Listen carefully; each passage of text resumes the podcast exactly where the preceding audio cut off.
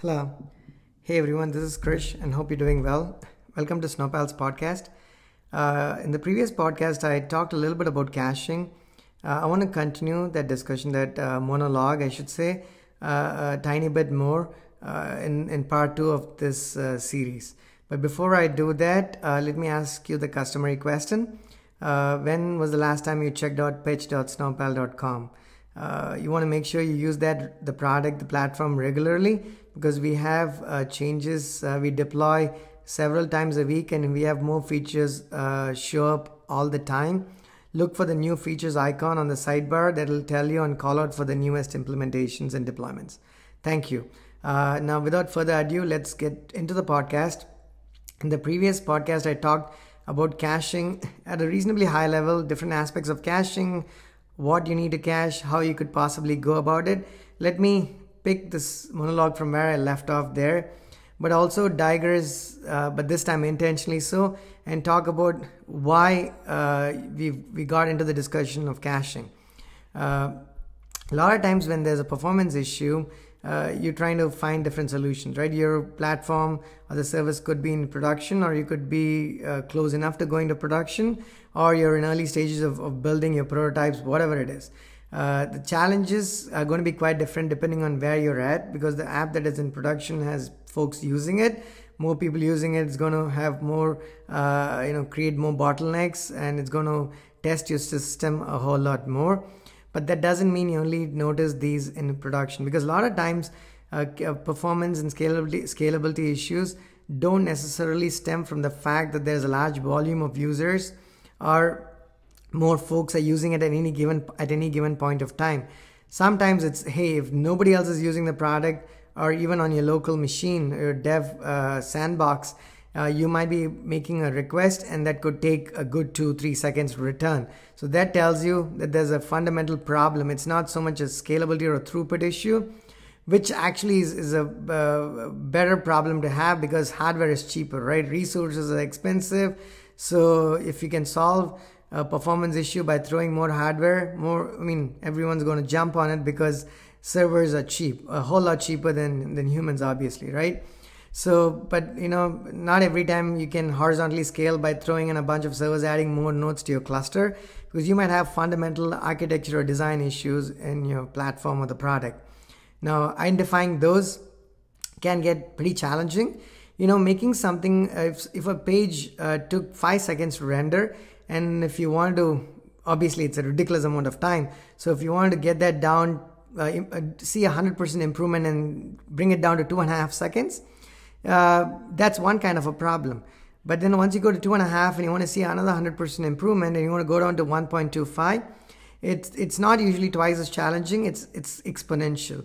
And now as you go below the second and below the half a second mark and have uh, your pages or screens or APIs return in, uh, you know, hundreds of milliseconds, uh, it's going to be, uh, it's going to get even more challenging, right? Because uh, there's only so much you can possibly do given an existing architecture. There might be scenarios where you're like, hey, you know what, maybe this whole approach or design uh, calls to be questioned, right? But that those are dramatic questions, and you're not going to you're you don't want to be asking them uh, prematurely and uh, ignorantly as well, right? So we all want to do our due diligence.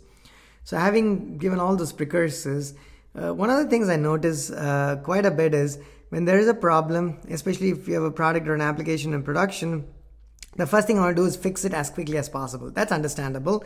You have users, they're using it, you don't want them to have a diminished user experience. So you're going to do everything in your capacity to get that out the door, like a hot fix as soon as possible. But a hot fix is only temporary, right? You want to get things moving along. You want to go back and look at, okay, what caused this problem to begin with and why was this not caught before it went to production? Now, again, those are completely different topics. They have nothing to do with caching. Uh, but a lot of times I think about things that are related, but not exactly super related to the particular podcast. And uh, I find myself in that situation, and hopefully I'll improve and, and not get into that. Uh, but back to what I was trying to say. Uh, you fix this in production. Now you come back to your dev machine and you're trying to understand the source of the problem to make sure it doesn't surface again. Uh, or you want to reduce the frequency of something like this happening uh, and you figure that it's not a hardware issue you've done all of that research and you've identified all of uh, you know cleared those doubts in your minds So now you know that it's a, it's your software, it's the code that you or your team members may have written, your team essentially created. So you have all the control or the power to a large extent to make those changes. Now, uh, let's say you've made a query fix or an API change or, or some other change to get it going in production, and you come back and you look at the overall design. And before you look at it, a lot of times what I notice people do is uh, you want to go back and uh, identify a query uh, that's taking more time or an API that's taking longer or a, or a, UI screen or a page that for whatever reason the DOM parsing on the JavaScript or, or the client side took a long time. Those are all still uh, patches, right? Uh, monkey patches, if not uh, anything else. The you want to identify the true source of the problem, and what I mean by that is you want to ask this question, which I think is not it doesn't get asked often enough before I tune a query, before I fix an API, before I do any of those things, uh, ask yourselves should this query even be running? The, the, fact that the query runs and takes long, too long and should return in quick time, sure, that's a no brainer. But m- many a times, uh, there is a more fundamental problem that you know that just goes uh, uh that doesn't get identified. Should this API even be called? Was this called uh, more than once? And even if it were not to have been called more than once in the context of this HTTP request, uh, why was it called? Does it need to be called at all? Uh, can I solve this problem differently? Right? So you have to wear sort of a, a product management hat, uh, not so much a developer's hat at, uh, at that instant of time. And sometimes it's challenging because you want to fix the problem and you're you're super excited about fixing it. So you try to find a technical solution. But before you go too far deep into the technical solution, especially when it's not a production hard fix, you definitely want to check to see why you know why this was not caught before it went to production is, is one aspect of it right you're saying hey can we improve our testing and test suites but that's not what i'm trying to say what i'm trying to uh, say not in uh, not very succinctly unfortunately is did i miss something about the did we miss something about the design that this problem uh, surfaced in production? If it's not necessarily volume related or even if it is it is very it is likely that uh, we are addressing the problem differently. Before i fix the query one more time sorry i'm repeating this and before i fix the api let me see if these calls are even being made as they're supposed to. Maybe this page should be constructed differently right? Maybe it should be assembled differently.